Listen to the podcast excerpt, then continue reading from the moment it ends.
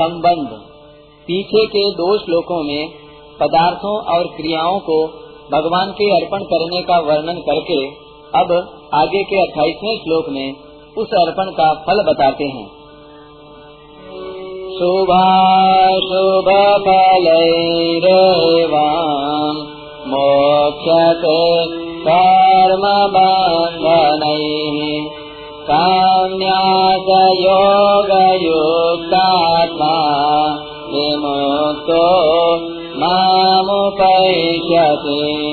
इस प्रकार मेरे अर्पण करने से जिनसे कर्म बंधन होता है, ऐसे शुभ और अशुभ, अर्थात विहित और निषिद्ध, संपूर्ण कर्मों के फलों से तू मुक्त हो जाएगा। ऐसे अपने सहित सब कुछ मेरे अर्पण करने वाला और सबसे मुक्त हुआ तू मेरे को प्राप्त हो जाएगा। व्याख्या। शुभा शुभ फल एवं मोक्ष से कर्म बंध नहीं। पूर्वोक्त प्रकार से सब पदार्थ और क्रियाएँ मेरे अर्पण करने से, अर्थात तेरे स्वयं के मेरे अर्पित हो जाने से, अनंत जन्मों के जो शुभ अशुभ कर्मों के फल हैं, उन सबसे तू मुक्त हो जाएगा। वे कर्म फल तेरे को जन्म मरण देने वाले नहीं होंगे। यहाँ शुभ और अशुभ कर्मों से अनंत जन्मों के किए हुए संचित शुभ अशुभ कर्म लेने चाहिए। कारण कि भक्त, वर्तमान में भगवद आज्ञा के अनुसार किए हुए कर्म ही भगवान को अर्पण करता है। भगवत आज्ञा के अनुसार किए हुए कर्म शुभ ही होते हैं, अशुभ होते ही नहीं। हाँ अगर किसी रीति से, किसी परिस्थिति के कारण, किसी पूर्वाध्यास के प्रवाह के कारण भक्त के द्वारा कदाचित किंचन मात्र भी कोई आनुषंगिक अशुभ कर्म बन जाए तो उसके हृदय में विराजमान भगवान उस अशुभ कर्म को नष्ट कर देते हैं। विकर्म यचोत्पतितम कथनचित धुनोति सर्वम हृदय सन्निविष्ट। जितने भी कर्म किए जाते हैं, वे सभी बाह्य होते हैं, अर्थात शरीर, मन, बुद्धि, इंद्रियों आदि के द्वारा ही होते हैं। इसलिए उन शुभ और अशुभ कर्मों का अनुकूल प्रतिकूल परिस्थिति के रूप में जो फल आता है, वह भी बाह्य ही होता है। मनुष्य भूल से उन परिस्थितियों के साथ अपना संबंध जोड़कर सुखी दुखी होता रहता है। यह सुखी दुखी होना ही कर्म बंधन है, और इसी से वह जन्म का मरता है। परंतु भक्त की दृष्टि अनुकूल प्रतिकूल परिस्थितियों पर न रहकर भगवान की कृपा पर रहती है, अर्थात भक्त उनको भगवान का विधान ही मानता है, कर्मों का फल मानता ही नहीं। इसलिए वह अनुकूल प्रतिकूल परिस्थिति रूप कर्म बंधन से मुक्त हो जाता है। संन्यास योग युक्तात्मा।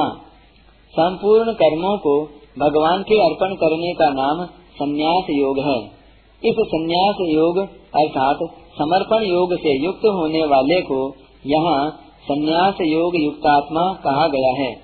ऐसे तो गीता में बहुत जगह संन्यास शब्द सांख्य योग का वाचक आता है। पर इसका प्रयोग भक्ति में भी होता है, जैसे मई संन्यास्य। जैसे सांख्य योगी संपूर्ण कर्मों को मन से नवद्वार वाले शरीर में रखकर स्वयं सुख पूर्वक अपने स्वरूप में स्थित रहता है, ऐसे ही भक्त कर्मों के साथ अपने माने हुए संबंध को भगवान में रख देता है। तात्पर्य यह हुआ कि जैसे कोई सज्जन अपनी धरोहर को कहीं रख देता है, ऐसे ही भक्त अपने सहित अनंत जन्मों के संचित कर्मों को, उनके फलों को और उनके संबंध को भगवान में रख देता है। इसलिए इसको संन्यास योग कहा गया है। विमुक्तो माम उपैश्यसी। पूर्व श्लोक में तत्पुरुष मदर्पणम कहकर अर्पण करने की आज्ञा दी। यह कहते हैं कि इस प्रकार अर्पण करने से तो शुभ अशुभ कर्म फलों से मुक्त हो जाएगा। शुभ अशुभ कर्म फलों से मुक्त होने पर तू मेरे को प्राप्त हो जाएगा।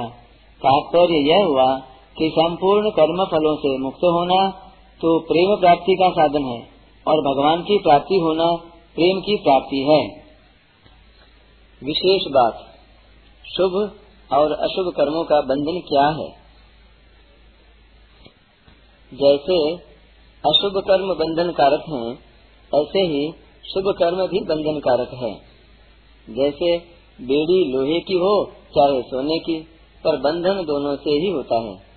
शुभ कर्म भी जन्मारंभक होने से बंधन कारक होता है, और अशुभ कर्म तो ज़बरदस्ती बांधने वाला होता ही है।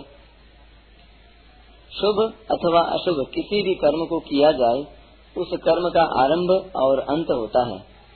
ऐसे ही उन कर्मों के फल रूप में जो परिस्थिति आती है उसका भी संयोग और वियोग होता है। तात्पर्य यह हुआ कि जब कर्म और उनके फल निरंतर नहीं रहते तो फिर उनके साथ संबंध निरंतर कैसे रह सकता है? परंतु जब कर्ता, यानी कर्म करने वाला, कर्मों के साथ अपनापन कर लेता है, तब उसका फल के साथ संबंध जुड़ जाता है।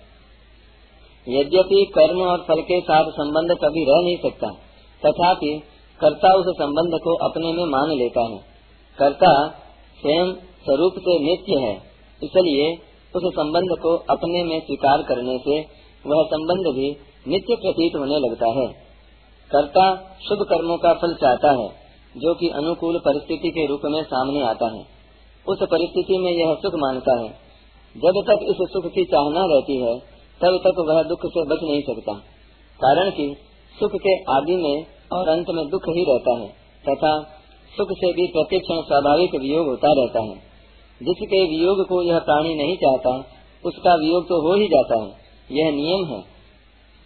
तात्पर्य यह हुआ कि सुख की इच्छा को यह नहीं छोड़ता और दुख इसको नहीं छोड़ता। जीव जब अपने आप को प्रभु के समर्पित कर देता है, तब साक्षात परमात्मा का ही अंश होने से इसकी परमात्मा के साथ स्वतः अभिन्नता हो जाती है। और शरीर के साथ भूल से माना हुआ संबंध मिट जाता है। यह परमात्मा के साथ अभिन्न तो पहले से ही था, केवल अपने लिए कर्म करने से इस अभिन्नता का अनुभव नहीं होता था। अब अपने सहित कर्मों को भगवान के अर्पण करने से उसकी अपने लिए कर्म करने की मान्यता मिट जाती है तो उसको स्वाभाविक प्रेम की प्राप्ति हो जाती है। इसी को भगवान ने यहाँ विमुक्तो माम उपैश्य कहा है। जब यह जीव अपने आप को भगवान के समर्पित कर देता है तो फिर उसके सामने जो कुछ अनुकूल प्रतिकूल परिस्थिति आती है, वह सब दया और कृपा के रूप में परिणत हो जाती है। तात्पर्य है कि जब उसके सामने अनुकूल परिस्थिति आती है, तब वह उसमें भगवान की दया को मानता है, और जब प्रतिकूल परिस्थिति आती है, तब वह उसमें भगवान की कृपा को मानता है। दया और कृपा में भेद यह है कि कभी भगवान प्यार, स्नेह करके जीव को कर्म बंधन से मुक्त करते हैं, यह दया है। और कभी शासन करके, ताड़ना करके उसके पापों का नाश करते हैं, यह कृपा है। इस प्रकार दया और कृपा करके भगवान भक्त को सबल, सहिष्णु बनाते हैं। परंतु भक्त तो दोनों में ही प्रसन्न रहता है, कारण कि उसकी दृष्टि अनुकूलता, प्रतिकूलता की तरफ़ न रहकर केवल भगवान की तरफ़ ही रहती है। अतः उसकी दृष्टि में भगवान की दया और कृपा दो रूप से नहीं होती, प्रत्युत एक ही रूप से होती है। जैसा कि कहा है लाल लालने ताड़ने मातुर ना कारुण्यम यथार्भके तद वदेव महेश नियंतुर गुण दोषयो जिस प्रकार बालक का पालन करने और ताड़ना करने दोनों में माँ की कहीं अकृपा नहीं होती, उसी प्रकार जीवों के गुण दोषों का नियंत्रण करने वाले परमेश्वर की कहीं किसी पर अकृपा नहीं होती। परिशिष्ट भाव। भगवान ने यान्ति मदयाजिनोपि माम से जो बात कहनी आरंभ की थी, उसी का उपसंहार करते हुए कहते हैं कि संपूर्ण क्रियाओं और पदार्थों को अपने सहित मेरे अर्पण करने से तू कर्म बंधन से तथा शुभ अशुभ दोनों कर्मों के फलों से मुक्त होकर मेरे को ही प्राप्त हो जाएगा। कर्म भी शुभ अशुभ होते हैं और फल भी शुभ अशुभ होता है। दूसरों के हित के लिए करना शुभ कर्म है और अपने लिए करना अशुभ कर्म है। अनुकूल परिस्थिति शुभ फल है और प्रतिकूल परिस्थिति अशुभ फल है।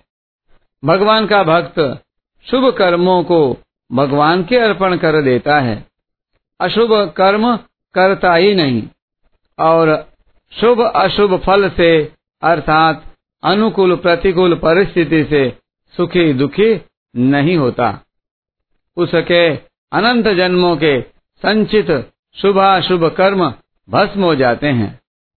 जैसे जलता हुआ घास का टुकड़ा फेंकने से सब घास जल जाता है।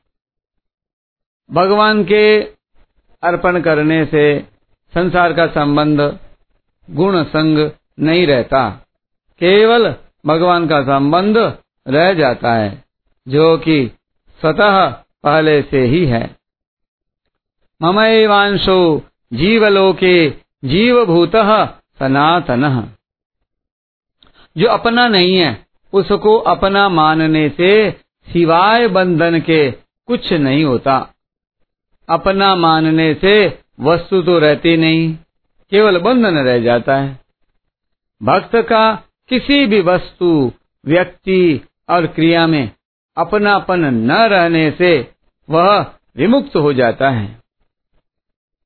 यहाँ समर्पण योग को संन्यास योग नाम से कहा गया है। मुपेश्यसी पद का तात्पर्य है कि भक्त भगवान से अभिन्न हो जाता है। उसकी अपनी स्वतंत्र सत्ता नहीं रहती। ज्ञानी त्वात्मैव में मतम। इसी को प्रेमाद्वैत कहा गया है।